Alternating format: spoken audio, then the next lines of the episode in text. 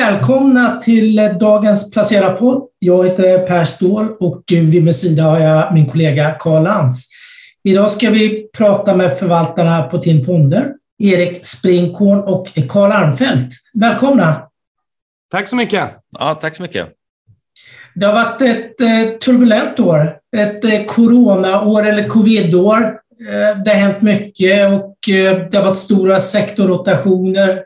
Värdeaktier har gått bra inflationssnack, det är faktiskt, jag har jobbat sedan 95 och det är väl första gången det är riktigt hett kring inflationen nu igen, tycker jag i alla fall under min, min, min eh, karriär, om man så får säga, vilket har splitt över lite på marknaden också. Hur vill ni summera 2021 nu? Avkastningsmässigt har ni haft ett lite knackigare år än vad ni haft tidigare. Ni, ni har ju levererat enorm överavkastning tidigare och i år har det varit lite mer ljummen avkastning. Vad är er reflektion på det? Det har varit ett lite blandat år. Det är vissa delar vi är faktiskt väldigt stolta och nöjda med och andra delar som varit mer frustrerande. Så överlag, om man sammanfattar det då, lite frustrerande år, men det vi ändå känner lugn och trygghet i att de flesta bolagen går väldigt bra. Vi brukar ha en tuff period när räntorna ställer upp och eh, i år har det egentligen varit två perioder där det varit mycket räntesnack och, och då har det gått lite sämre avkastningsmässigt. Men, men sen när rapporterna kommit, både Q2 och Q3, Mm. Så vi sett lite bättre avkastning för fonden. Så ett frustrerande år, men ändå lugn och trygghet i vår investeringsprocess kan man sammanfatta det. Jag trodde först att du skulle säga ett coronaår reverserat på något sätt. ja, det... Så har det lite grann känts att, att mm. fonden var upp 70 procent förra året och eh, det är klart att vinsterna steg inte 70 procent såklart. Mm. I år så är, är det eh, avkastningen mycket lägre och, och, och vinsttillväxten är mycket högre. Så om man vill så kan man ju vända på det vi såg i början av året, om man var nervös över lite, värderingar, vinster som inte riktigt hängt med, så är det precis tvärtom nu, att, att vi känner mycket större tillförsikt och, och ser ju att bolagen fortsätter växa på väldigt bra och, och att värderingarna har blivit rejält mycket lägre. Är det en normal period? Och jag menar, vad ni säger att under de, här, de har växt in i värderingarna nu, vilket är väl ett hälsotecken? Ja, väldigt mycket så. Eh, vad, vad har ni med mer av året? Hur har portföljen varit? Har det, är det stora skillnader mellan vinnare och förlorare i fonden? Ganska stor spridning i år. Det som har gått bäst är egentligen medicinteknik. Där har väldigt många bolag taktat på och inte minst många av dem har också lyckats sitta tillbaka till tillväxt nu när ändå corona är lite mindre av ett problem på sjukhus och i sjukvården vad det gäller laboratorier och forskning. Det som har varit svagt och som har stått ut har egentligen varit dataspel. Det är en sektor som fortfarande växer, eh, där vi sett att de som började spela under covid-krisen fortsätter. Men trots allt så har bolagen haft ett tuffare jämförelsetal. Och där har vi inte gjort så stora förändringar i portföljen, utan vi ser att bolagen utvecklas väl. Men, men det har nog varit den, den svagaste bidragsgivaren 2021. Ett annat område som har varit lite stolpe utan har varit Norge. Där har många techbolag gått dåligt. Och där har vi gjort lite större förändringar i portföljen. Att vi har faktiskt tagit bort två, tre innehav där vi ser att bolagen faktiskt inte levererat det de lovat och sen ökat på försiktigt i några av de andra norska bolagen som ändå har gjort det de har sagt att de ska göra. Så i Norge nu har vi lite färre innehav, men, men det har också som faktor varit eh, något som har kostat i år. Varför har det varit så svagt eh, på den norska marknaden just? Man kan ha olika teorier om det, men eh, i vissa fall har bolagen inte levererat vad de lovade vid börsintroduktion. I andra fall så har det varit mer av karaktären att det varit en svårare likviditetssituation. Eh, om man lyfter blicken lite grann så har ju var det väldigt många introduktioner i Norge förra året och även i år. Eh, och det, man kan väl konstatera att marknaden har inte samma bredd och djup i termer av investerare som vi kanske ser eh, i Sverige och, och vi, vi närde väl en, en förhoppning om att, att, eh, att det skulle kunna bli mer av ett, ett norskt First North på eh, Euronext Growth. Så här långt har, har det visat sig inte felaktigt kanske, men eh, eh, det, det laggar fortfarande ganska mycket, det, det bredd, den bredd och det djup som finns i Sverige. Så att det, det, det finns, bolagen, aktierna har haft en annan känslighet för likviditets... Eh, och, och en del investerare har, har ju liksom sagt att de ska vara ankare och sen inte agerat riktigt som ankare brukar göra. Det vill säga vara långsiktiga. Så att det, har, det har också varit utmanande. Fylla på lite också vad, vad, vad Kalle sa om, om hälsa. Vi har ju ett litet favorittema eh, eh som gör att, att, att, kombinationen av datakraft och biologi kommer vara eh, väldigt viktigt för framtiden. Och det, det är klart att det, det, blir någonstans i, i the cutting edge, eh, forskning och utveckling. Och där ska väl inte vi riktigt vara eh, i binära situationer, så, eller om man kallar det så, guldgrävarna som, som söker nya läkemedel och så där vidare. Eh, det är en explosion innovation, men, men vi har väl valt att eh, försöka investera i de bolagen som, som eh, säljer spadar och hackar till guldgrävarna. Och eh, två av de liknande sådana bolag på, på topp 10-listan i bidragsgivare i år, Chemometec och Genovis. Man kan väl till viss del räkna in Biotage där också, en annan på topp 10-listan. Och vi investerade, en av de, få, en av de två ankarinvesteringar vi gjorde under hösten i år var ett finskt bolag som är av en liknande karaktär, nämligen Modulite. Så det, det, om man vill kalla det ett positivt tema så, så hackar och spadar till guldgrävarna. Jag tänkte bara backa lite. Ni pratar börsintroduktion, att det har varit mycket börsintroduktioner i Norge och det har det även varit på Stockholm. Har det varit för mycket? Om man summerar 2021 så det har varit lite för många börsintroduktioner. Det tror jag de flesta håller med om. Och eh, till skillnad från 2020 har vi varit med på mycket färre själva. De vi har varit med på har faktiskt varit stolpe in på nästan allihopa. Mm. Så, att, så att vi har varit väldigt duktiga på att identifiera de bästa börsintroduktionskandidaterna 2021. Sen så vet vi när vi tittar tillbaka är att det är inte alltid första året man får betalt om man inte är rätt bolag heller. Men, men eh, vi har varit lite mer selektiva och de vi har tackat ja till har faktiskt, eh, jag tror allihopa ligger på, på plussidan sen IPO. Ja, ni var ju väldigt motståndare till budet på Sobi. Hur ser ni på aktien nu efter eh, att budet inte gått igenom och aktien faller tillbaka?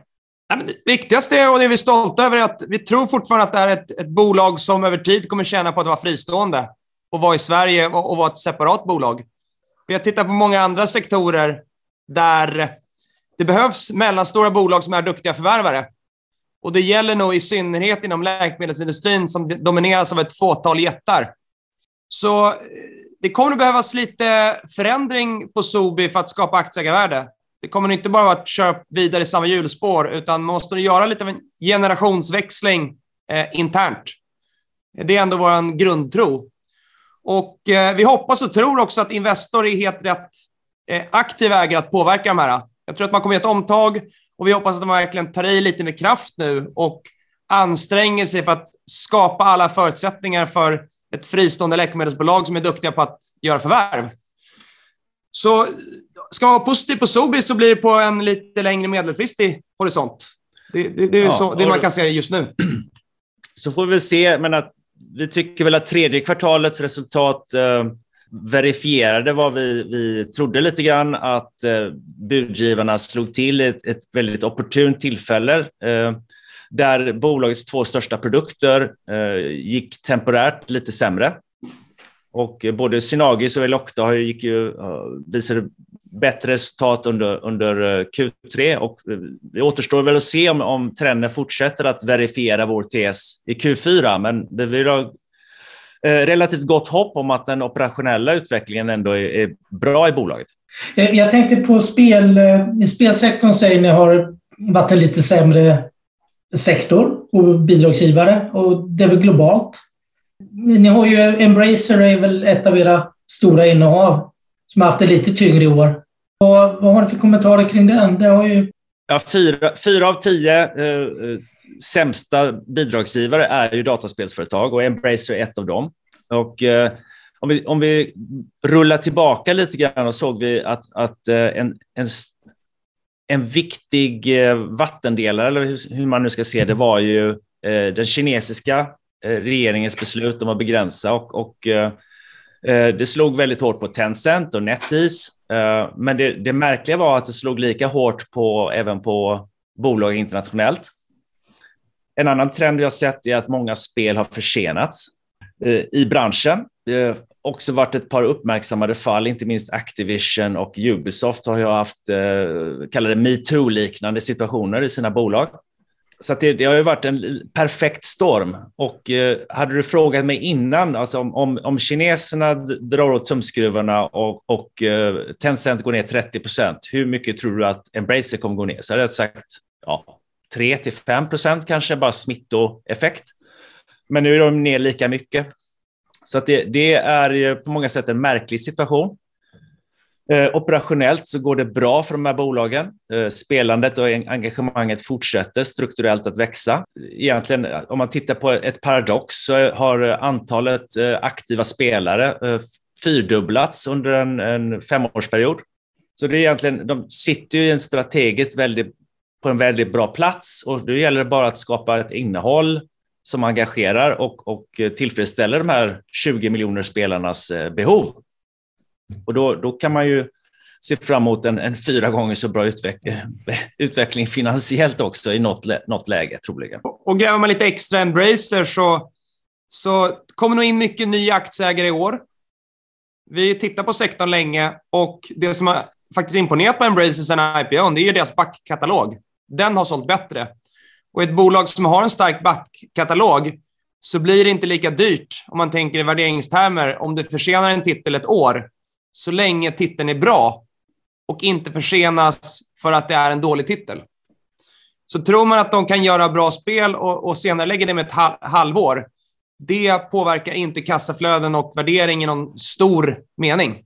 Det, det har vi lärt oss historiskt. Mm. Men det blev lite kortsiktigt eh, osäkerhet kommit in många nya aktieägare.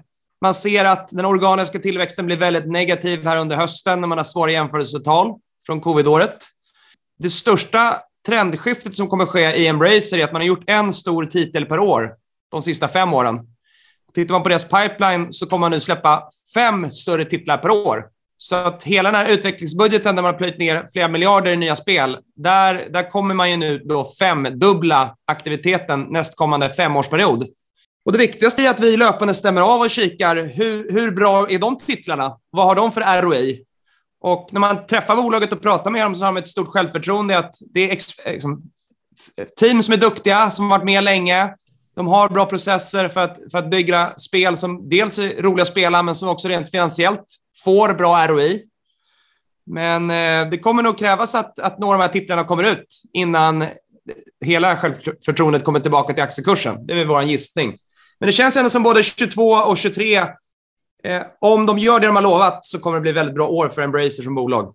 Bara en enda sak till att lägga till om, om dataspel och kanske framförallt Embracer och Stillfront är ju att eh, rent aktietekniskt, om vi går tillbaka till eh, covidåret 2020, så givetvis finns det finansiella ingenjörer som, som eh, hittar på eh, strukturerade produkter och certifikat och liknande och ETFer och passiva produkter som, som man kallar stay at home och så, så lassar man dem fulla med eh, dataspel till exempel. Och där är ju Stillfront och Embracer eh, kanske bra exempel på bolag som har hyfsat höga market cap, men relativt sina, sina, sina market cap som har en hyfsat dålig likviditet, eller i alla fall lägre likviditet. Och den typen av aktier blir extra känsliga för passiva flöden in och ut ur sådana här produkter. Så om du plötsligt har ett opening up-tema så ska man då, kommer flödena ut ur stay at home-produkten. Och då drabbas den här typen av aktier ännu mer. Så du har en double whammy som inte bara är eh, operationell, inte bara sentiment, utan även då ren, rena passiva flöden som förstärker redan existerande trender. Blir det färre aktiva investerare och fler passiva kommer alla börser blir mer slagiga. Mm. Mm. Och, och, den som är långsiktig, den som har lite mer is i magen, kommer bli den som tjänar mest pengar. Är man, mm. Tänker man som, som eh, Lille Skutt i Bamse, då, då blir det svårt att navigera i en ETF-värld. Och, mm. och, och det, det, är alltid tufft för oss som är småbolagsförvaltare. Ibland så när det kommer en dålig nyhet så är det fel att vara långsiktig också. Det får man inte glömma. Men allt annat lika tror vi ändå att vår möjlighet att generera ett mervärde, det ökar över tid om det blir fler ETF-fonder. Det borde vara väldigt bra köplägen då, så att säga. Absolut. Jag menar, det, det ligger absolut i vår förväntansbild om en, en mer slagig och volatil aktiemarknad rent generellt baserat på, på tillväxten i passiva flöden och liknande. Men det är, det är också det som ger oss en extra möjlighet att, att springa åttor runt de passiva mandaten och på något sätt hitta värde eh, i, i, olika aktier och, och, och, våga vara långsiktiga, våga ha is i magen. Det är, vikt, det är kritiska faktorer, men det kommer inte vara enkelt. Det kommer allt annat än enkelt att som aktiv förvaltare navigera i den miljön. Vi kan inte undgå att prata om eh, Evolution på något sätt. Det har ju varit eh, väldigt volatilt. Man har börjat återköpa aktier nu eh, på senaste dippen här. Hur ser ni på bolaget just nu? Det vi har gjort är väl att vi har varit ganska framåtlutade och varit på bollen och följt hela scenariot ganska nära. Både och läst vad folk har skrivit, eh, grävt själva, pratat med bolaget. Så vi känner ändå att vi känner oss väl informerade. Och eh, i vår värld så, så en väldigt stor kursreaktion mm. på en analys som är skriven av en, någon som har ett syfte att enbart skada bolaget. Vi såg samma sak i Embrace för två år sedan när det kom en kort analys där, att det fick också väldigt stor kurspåverkan. Så i vår värld så, så, tycker vi att de måste bli lite bättre att kommunicera. Vi tycker att det finns vissa få punkter i den här negativa rapporten där bolaget måste bli tydligare och kanske till och med bli lite vassare internt. Eh, så, så, inte minst när man kikar på, på aggregatorer. Det är, väl, det är väl den bästa kritiken i den här rapporten, att där måste man ha fler anställda ställa högre krav. Det är inte längre ett litet bolag, utan Evolution är ett stort bolag. Och då måste man hänga med även i sina interna processer. Men, men överlag så, så tror inte vi att det här kommer påverka verksamheten särskilt mycket. Och vi tror eh, att, att de har historiskt visat sig vara en seriös och bra och hel och ren underleverantör. Och nu tror, jag, tror vi att de kommer ställa ännu större krav på sig själva att vara de som är mest hela och rena i varje marknad. Och de ska vara de som har bäst hit ratio på att faktiskt vinna licenser i reglerade marknader.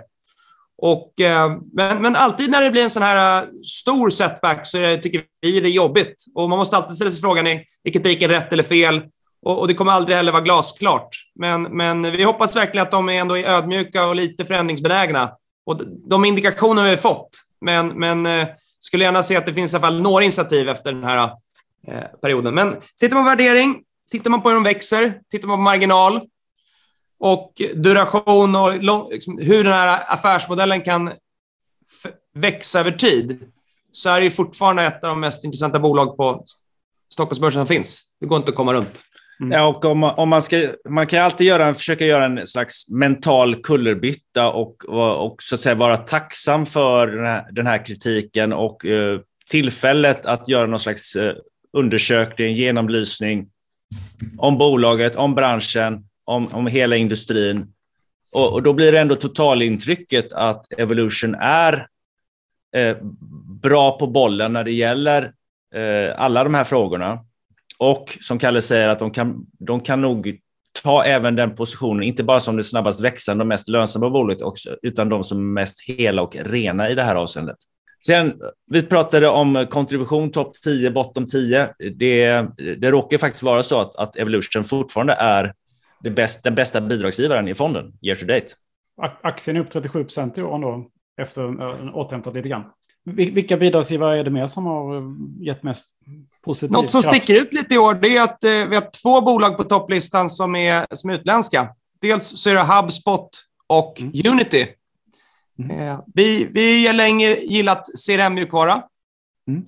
och till exempel ägt ett Lime här i Sverige. Men de sista fem åren så är det väldigt många av våra innehav, när vi frågar vad använder ni för CRM, så är det fler och fler som svarat HubSpot. Och eh, ett bolag har varit aktieägare ganska länge, men just i år har vi fått en väldig utväxling i aktiekurs helt plötsligt. Och de börjar komma upp lite mer i Ivy League, att bli lite mer som ett Autodesk eller ett, ja, inte Microsoft, men ändå, de är nu ett av de 15 största mjukvarubolagen i USA som vinner affärer tack vare att de är så stora och att det blivit lite av en standard. Så, så det är det ena. Det andra är då Unity, som för oss kanske är det mest intressanta innehavet vad gäller metaverse. Säljer hackor och spadar till dataspelsutvecklarna. har en 70% världsmarknadsandel av mobilspelsutvecklare. Och den, de 70 procenten, det är faktiskt mer än vad Microsoft har på, på PC, gäller operativsystem. Så Unity har blivit också en sån uppstickare i år, tack vare kanske lite det här med metaverse, men också det faktum att de säljer till alla spelutvecklare. Bara en, ytterligare en kommentar om HubSpot. Det, det, har ju dykt upp också lite uppköpsspekulationer på det bolaget från Amazon, om jag är rätt informerad. Det, jag tycker inte det finns någon jättestor uh, industriell logik i det, men uh, det har ändå drivit på aktiekursen lite grann. Sen bland topp 10, det är svårt att, att komma ifrån ett, ett, ett bolag som Surgical Science. Eh, det är nu ett topp 3-innehav i fonden. Eh, det, det är ganska blygsamma begynnelser. Med, eh, kom till börsen för, för mindre än fem år sedan med ett, ett börsvärde på 170 miljoner. Och en, en lite trasslig eller tragglande resa från början, men så gjorde man ett förvärv i Kista eh, som hette Sense Graphics, kommer jag på nu, och eh, sedan ett, ett förvärv i Seattle som heter Mimic. Eh, och så slutligen då i somras så, så förvärvade man israeliska Symbionics som var största konkurrenten och, och nu har man en, en, en väl konsoliderad position inom sin lilla nisch. Och eh, vi ska komma ihåg att eh, i dagsläget är det ungefär 2% av alla operationer som sker via robotkirurgi. Det kommer inte bli färre framöver. Om det blir 8 eller 15 om några år, det, det, det, har inte vi någon aning om, men det blir fler. Surgical kan då eh, förhoppningsvis förse eh, samtliga robotkirurgileverantörer eh, med olika procedurer och simuleringar. Så att det, vi, vi gör inga prognoser, men det, det, de har ändå en, en väldigt ehm, eh, optimistisk framtid, tror vi. Och nu då lite bit över 15 miljarder börsvärde. Exakt. Så det har varit en, en, en ganska snabb resa från 170 till 15 miljarder. Det, det vi lyckats med där är väl att vi har varit lite mer framåtlutade i de här riktade emissionerna. Vi hade ett litet innehav från början och vi måste alltid ha många skott på mål. Därför alltid kommer ha ett antal bolag som är ganska låg procentandel av fonden. Men, men i Surgicals fall så har vi ändå varit framåtlutade och sett att när de har gjort de här förvärven så har vi varit väldigt aktiva i att öka vår position. För då tycker vi att den finansiella risken går ner och inte minst då det sista förvärvet så blir de ju den absolut största aktören i världen. Och trots allt, det är ett litet svenskt bolag, det är 15 miljarder i börsvärde. Ringer till en utländsk förvaltare så skulle alla säga surgical what? Mm. Och, och, där har ju vi ändå att, att känna med entreprenörerna, att vara tidigt på bollen och kunna mycket om bolaget i ett transformativt förvärv. Och då våga faktiskt ta ganska mycket en sån transaktion.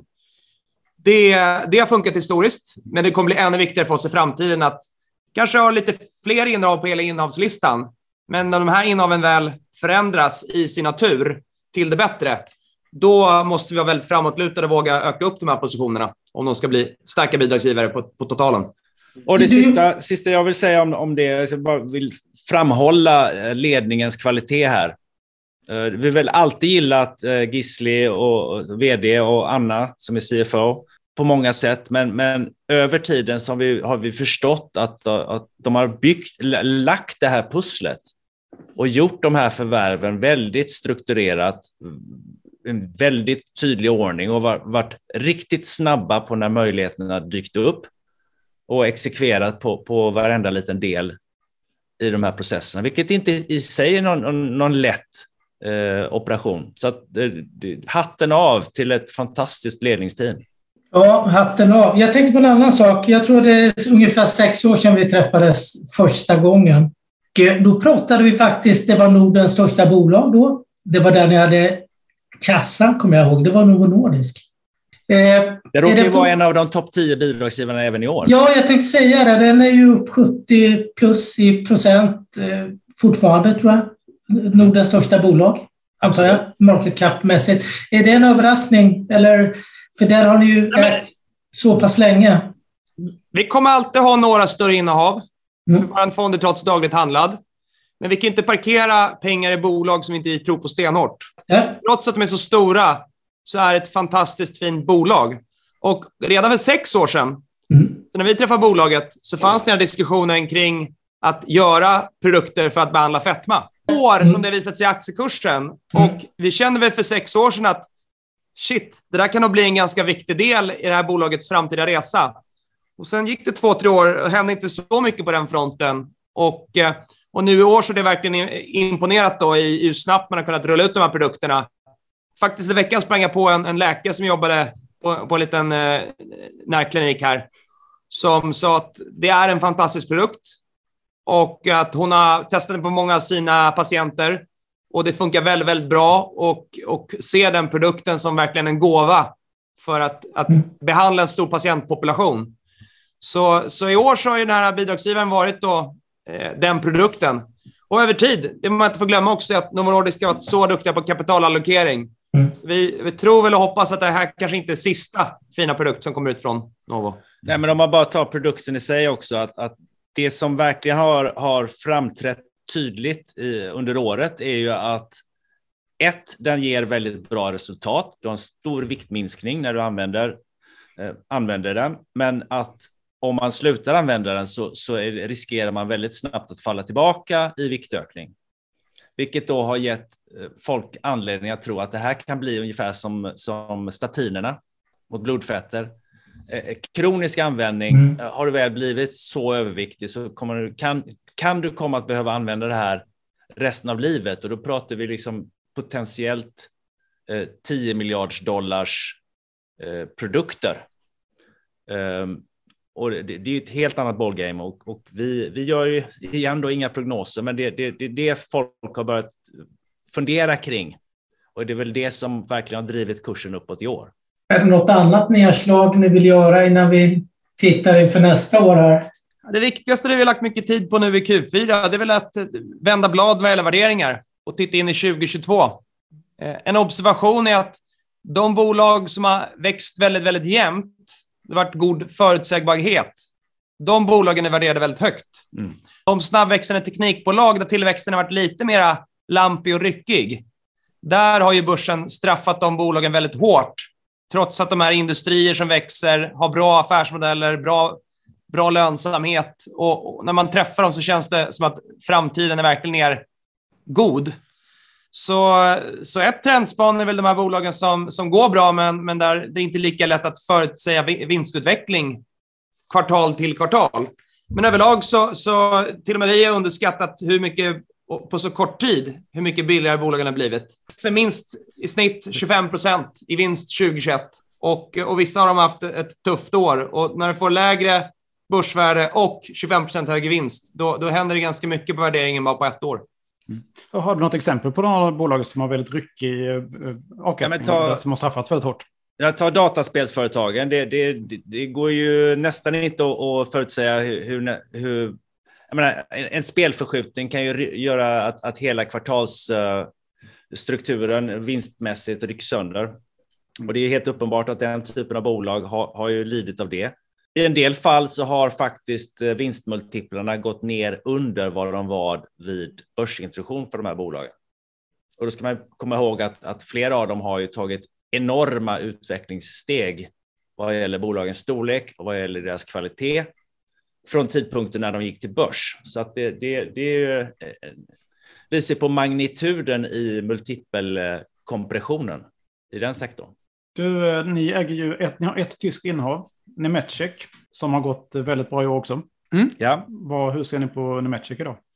Ja, men Nemetschek är ju eh, ett av världens finaste bolag inom 3D också. 3D CAD, ingenjörer, lite dataspel, 3D-visualisering. Gjorde ett förvärv faktiskt idag. Köpte ett bolag som har en produkt som heter ZBrush. Det är faktiskt ett bolag vi har träffat.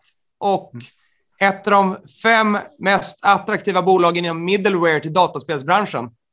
Och det ZBrush gör är att de har ett modelleringsverktyg där du bygger karaktärer och föremål i 3D. Mycket character design. Och i princip har det blivit ett globalt monopol. De är bäst och störst inom det, det lilla segmentet. Så, så det faktum att ett Nemetschek köper ett litet fint produktbolag, det är ju samma playbook som Autodesk använt de sista åren, när de blir det största 3D-CAD-bolaget i världen. Och Autodesk har visat att de kan köpa fina bolag med bra produkter och sen lyckas distribuera produkten så bra så de har jättestora synergier i sina förvärv. Och, och det gäller nog även Nemecek. Det här var kanske ett lite mindre förvärv, men det visar ändå att de är på bollen och att de har blivit så stora nu. Jag tror ändå de är näst störst i världen efter Autodesk. Ja, det är väl bara de två egentligen som, som är något att räkna med i den branschen. Mm. Så, så, så det är verkligen ett bolag som, eh, där aktiekursen också har gått lite ryckigt. Eh, 2020 var ett väldigt dåligt år för dem. 21 har varit eh, väldigt starkt. Och eh, den viktigaste faktorn att ha koll på nu, det är då hur mycket av försäljningen som är återkommande, re recurring sales. Och den eh, omställningen håller Nemetschek fortfarande faktiskt på att genomgå. Har inte kommit lika långt som Autodesk. Men det har varit lite av en inflektionspunkt i år att andelen återkommande ökat så mycket så att folk har väl stoppat in Nemetschek lite mer i det här SAS-facket. Eh, jag tänkte på något helt annat. Ni pratar ju vinnare och förlorarlista och bidragsgivare. Har ni någon aktie som har varit med ganska länge nu som den är liksom aldrig på 10 topp eller 10 botten? Lite mellanskiktet och bara tugga på med ganska jämn avkastning? Jag menar, när, när, jag, när vi tog de här topp 10, bottom 10, då, då, de topp 10 kommer ju allt, ofta att vara influerade av inte bara hur aktierna gått i procent, utan Nej. även positionsstorlek. Uh, så det är mellanmjölken, om man så vill, den hittar mm. man ju uh, bland mellanstora positioner som, som går lite sådär genomsnittligt. Några jättebra exempel på, på det har jag inte i huvudet. Det har ju varit inflationssnack i år. Du sa att det var två gånger som det började väl i februari, om inte när det begav sig det amerikanska, nej inte amerikanska, men kinesiska nyåret råkade väl sammanfalla med eh, delvis. Och sen har det varit inflationssnack eh, nu ganska mycket under hösten. Det vill säga tech, techbolag som inte gör vinst har väl gått dåligt sedan um, februari ungefär. Mm. På amerikanska börserna. Om man tar något Definitivt. index över det. Mm. Och, och menar, om man tittar på amerikansk teknik eh, generellt sett så har det, ju, det har inte varit någon bra bredd. Det har varit ett, ett fåtal väldigt stora bolag som har gått allra bäst. Ja. Eh, och som du säger så har de, den, den olönsamma delen av amerikansk tech har gått förfärligt. Ja. Även, även det forskningsbolag som har liksom, eh, där vinsterna är, är bara två, två fotbollsplaner bort. Mm de har också gått förfärligt och vi har haft en del besvikelser uh, forskningsmässigt. All, allihopa kommer ju inte gå bra, det, det vet vi. Så att det, det, även i Sverige har vi sett forskningsbolagen har ju gått jättedåligt. Uh, så det har varit lite grann av en vattendelare att, att eh, kalla det olönsamma bolag och det, de, de eh, gillar ju inte vi ändå så att säga. Så att det, där, där är ju inte vi så ofta endast undantagsvis där vi ser en tydlig väg mot, mot lönsamhet och kassaflöden. Så att det har ju vi undvikit i ganska hög grad i alla fall. Men jag tycker det, det allmänna klimatet har ändå påverkat eh tillväxtföretagen eh, kraftigt i år. Det, så, så är det. Men det, det, det är inte så att, att fonden är ner 30 procent, men, men det, som den hade varit om den hade varit eh, enbart fokuserad på, på olönsam mm. tillväxt. Säga. Mm. Jag tror att det blir en skifte nu, för nu tittar man på de flesta investerarenkäter så tror jag det är ju ändå någon form av eh, syn att inflationen ändå kommer att vara övergående. Eh, men man tror ju ändå att det blir räntehöjningar nu och, och eh, att det blir kanske lite mindre stimulanser, det är helt klart. Som Fed har varit ute och flaggat för det. Hur, hur tror ni, om det inte blir så mycket inflationssnack nästa år utan kanske lite mer räntesnack? Eh, om man tittar på de två ränteuppställen i år, så det första under våren, mm. då gick tech mycket sämre än den bredare börsen. Kollar man under hösten då, så har det varit ett ränteuppställ där hela börsen har gått svagt. Mm. Och där har inte tech stuckit ut på nedsidan och då, då får vi ändå vi lite mer arbetsro i vårt jobb. Det som kanske varit lite konstigt då, för det är väl att, att många av de här uh, bolagen som gynnas av covid, de har också gått väldigt svagt i den här sista oron. Mm. Och, och det, det, är vi väl lite mer frågande. Men, men över tid så, när det får en omställning med högre räntor så brukar vår fond gå lite sämre 3-6 månader. Men när vi tittar in i 2022 och träffar bolagen så är det väldigt få, eller i princip inget innehav som vi tror skulle utvecklas sämre fundamentalt, även i ett högre ränteläge. Så det är bolag som kan höja sina priser, det är bolag som har starka balansräkningar, det är bolag som är bevisade. Och det är inte, ett förhoppningsbolag blir alltid lite jobbigare om det blir stökigt och, och folk inte vet vad som ska hända med räntor och tillväxt. Då, mm. då kanske den här två football fields away blir tre på väldigt kort tid. Men, men överlag, så för bevisade bolag som kan höja priser, så tror vi över tid att räntor är inte vår största utmaning, eh, utan det är att hitta rätt bolag. Att, att vara en aktiv fond som är nyfikna, lägger tiden och energin på att hitta rätt snabbväxande bolag, då, då kommer vi kunna lyckas oavsett klimat. Men, men det korta så, så, så blir aldrig stolpe in när, när tioåriga räntan sticker iväg mycket under en mm. femårsperiod. Sen eh, inflation, eh, övergående eller inte. Det, mm. vi har ju, det som har drivit inflation har ju varit mycket eh, alltså logistikutmaningar. Och både fraktpriser och att man inte får fram produkter. Vi har inte jättemycket hårdvara i fonden. Där ställer där, de ställen där vi har hårdvara, de har mycket riktigt också haft stora problem. Jag tror inte, alltså, generellt sett mjukvarubolag, hälsobolag, konsumentbolag som säljer sina tjänster online, de är i, var och en i sig inte särskilt påverkade av inflation. Möjligen, alltså det är personalintensiva bolag, vissa av dem, så att uh, om, om du övergår i löneinflation och att man inte, och, och de här bolagen inte kan höja priserna, men då har de ett problem. Men generellt sett, alla de utmaningar som kommer för tillverkande bolag att, le, att, att leva i en så att säga, inflationistisk miljö med lagervinster, lagerförluster, mm. kassaflödesproblem och så vidare. Det finns ju inte i de här sektorerna. Men bara för att vända på det ytterligare en gång då, så så att de här tillväxtföretagen, mjukvaruföretagen, de, de växer ju inte i ett vakuum heller. Nej. Om inflation på något sätt skulle vara dålig för ekonomin som helhet, så, så kommer det köpas, så har ju andra bolag, de här bolag, våra bolags kunder, de har ju mindre att handla för så att säga, mm. om, det, om det går sämre för dem. Så att, men i relativa termer så tror jag att, att, att um, vårt investeringsuniversum eh, kan klara sig bättre än, än uh, mer fysiskt orienterade bolag i en lite mer inflationistisk miljö. Jag tänkte lite på det du säger. Det har ju varit mycket logistikproblem och leverantörskedjor och sånt. Och det är mycket snack om att eh, man kommer att kanske ta hem mer kritisk om man är ett produktionsdrivet bolag. Ta hem mer produktion in-house eller lägga... Jag träffar företag nu, de pratar mycket om att de vill se att produktionen görs i Europa. Kommer det att lyfta starka trenden om man... För bygger du nya fabriker och ny produktion så vill du väl digitaliseras så mycket som möjligt eller automatisera så mycket som möjligt. Absolut, jag menar, det, det är det enda sättet. För om man, om man, om man bara tar lika för lika, så att säga, eh, att, att ta hem produktion och, och lägga den närmare och, och säkrare, eh, det är en försäkring och alla försäkrings... Ja, det finns en premie, en kostnad. Eh, låt oss glömma av att, att många, mycket av vårt näringsliv har ändå åtnjutit nyttan av att vara ett plattformsbolag med produktion på många liksom, olika ställen och, och, där det är billigast och, an, och använt hela den fantastiska shippinginfrastruktur som ändå byggts upp över tiden. Så, så det blir, bolagen kommer bli mindre konkurrenskraftiga om man måste lägga all produktion nära och, och precis som du säger så måste de givetvis då spara pengar någon annanstans.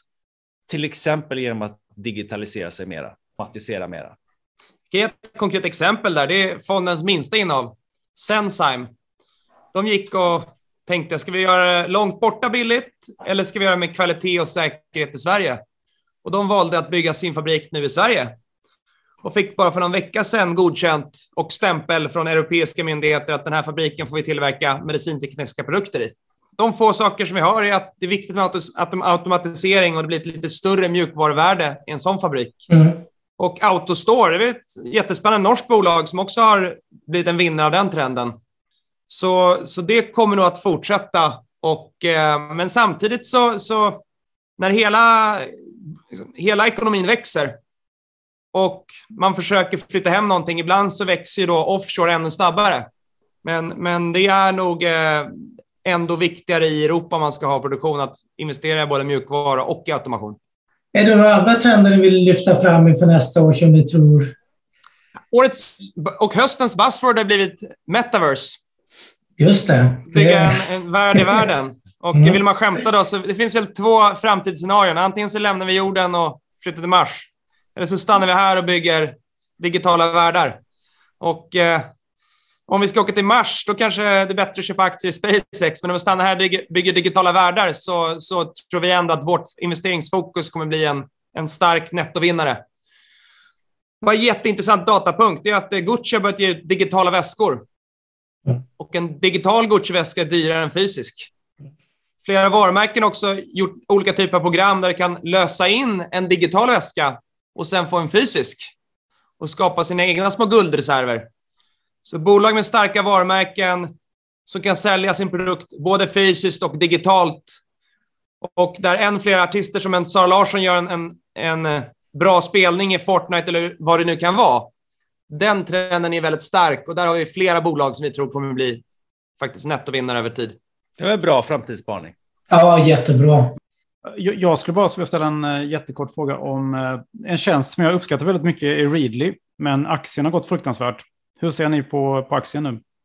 Vi eh, har lagt åtskilliga timmar till att fundera kring Readlys affärsmodell och produkt. Mm. Och eh, alltid när en aktie går dåligt är mm. glaset mm. halvtomt. Man ja. tycker att de gjort alla fel. Ja. Eh, om man ska vara lite positiv har de ändå lyckats växa sina antal kunder i år. De gjorde nyligen ett förvärv som gör att de får lite mer body, både i antal anställda och omsättning. Och eh, vi får ärligt säga att Readly fortfarande är ett av de mer svårbedömda bolagen i portföljen. Så att vi får, får vänta och se lite hur det går för dem. Eh, ska de göra ett stort förvärv som ytterligare tiltar över nålen och det förvärvet var fantastiskt, ja, men då ska vi definitivt vara framåtlutade och kanske till och med öka vårt, vårt ägande, för det är ett mikroskopiskt litet innehav idag. Mm. Men när vi sammanfattar deras resa hittills på börsen så har det ändå gått väldigt svagt. Och, eh, och det är lite av vår vardag. Vi investerar i små, snabbväxande, innovativa bolag. Och, eh, eh så att det, blir, det är lite svårbedömt. Det som, trenden som talar för dem det är att fler och fler personer vill ha redaktionellt innehåll.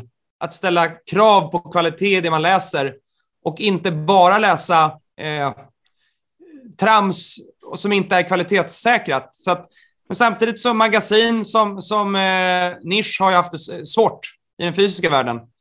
Så, så Reader får kämpa på och vi tycker det är lite svårbedömt. Eh, och, men det har varit väldigt kul om de lyckades. För det är trots allt eh, ändå ett svenskt bolag som är lite i framkant i den här segmentet globalt. Mm. Och trots att, att det varit en väldigt svag utveckling så är det ju aktien faktiskt inte på topp 10-listan av negativa bidragsgivare och det berodde ju på att, att eh, det var en väldigt liten position från början. Jag har bara en fråga faktiskt. Det är Sint. Ja. Ni pratar lite riktade emissioner. Eh, de annonserar ju ett, eh, ett stort förvärv av en amerikansk. Ja, men det, det, Sint är faktiskt en jättekul historia. Var, var ni med i IPO eller börsintroduktionen? Ja, vi, vi, vi, backar... vi, var, vi var ankare i börsintroduktionen. Mm. Och, vi har ökat hela tiden faktiskt. För varenda möte vi har haft med ledningen har varit har vi imponerats mer och mer av, av eh, vd Tom Bjulman och resten av teamet. Och eh, när eh, de, de har ju försökt ett antal gånger tror jag köpa Lucid. Det är den mest logiska affären. De två bolagen har de facto skapat den här marknaden tillsammans och är klart att de är en del av ett, en större marknad, så det, det liksom skapar ingen monopolist, men är ändå en tydlig, väldigt tydlig eh, strategisk fördel av en kombination. Och eh, vi, vi, eh, vi, ser då bolaget kunna nu eh, jacka upp sin målsättning för eh, omsättningstillväxt och, och marginal från 2020, alltså från 20 procent tillväxt och 20 marginal till 25-25 eh, på, som på ryggen av den här affären. Och jag tror att de har inte tagit i så de kräktes när de satte de målen heller. Så att det, det, är, det är väldigt kul, ganska ny, nylikt innehav, men ändå eh, top, redan topp 10 bidragsgivare i år. Och en väldigt kul, kul resa att vara med på. Och det, det som är likheten mellan Surgical Science och Sint är att i bägge fallen så har vi träffat bolaget tidigt, gjort det bästa vi kunnat för att förstå affärsmodell och, och entreprenörerna bakom. Och sen i Sints fall också varit väldigt framåtlutade när de gick ut och gjorde sitt förvärv, Lucid. Mm. Och faktiskt väldigt stolta att vi blev den största tagaren i den emissionen. Mm. Så de tycker att vi, vi är en långsiktig aktieägare och eh, vi vill stötta dem i vått och torrt. Och, eh, och sånt spelar väldigt mycket roll när man har sån här typ av diskussion. Så att, att vara långsiktig och inte bara säga det utan vara det på riktigt, det, det underlättar ändå dialogen med våra bolag. Eh, för det är en sån aktieägare de vill ha. Jättekort eh, e-handel. Ni har Rugvista. Rugvista är lite mer vertikala. Och eh, de bolag där vi har fått se hur tufft det var fysiskt, det är egentligen Rugvista och eh, Fractal Gaming. Okay. Så för oss har det varit en väldigt billig läropoäng i år när alla haft logistikbekymmer och det faktiskt bara är två av 65 innehav som har drabbats. Mm. Mm. Så, så det känns som att de gör rätt saker. Eh, och faktiskt har det varit den bästa e-commerce IPO i år. Så även där så har vi lyckats inom segmentet att hitta, hitta den bästa. bra bolag. Mm. Ja, grattis till det. Jag har hittat den sämsta, men det är en annan historia. Har det med tavelramar att göra? Nej, det är Turkiet. Turkiet. En turkisk e-handlare. Turkiska Amazon. Den är ner 95 procent sen i augusti. Ouch. Det är en annan historia. Tack för idag. Tack för er tid. Mm. Tack så mycket.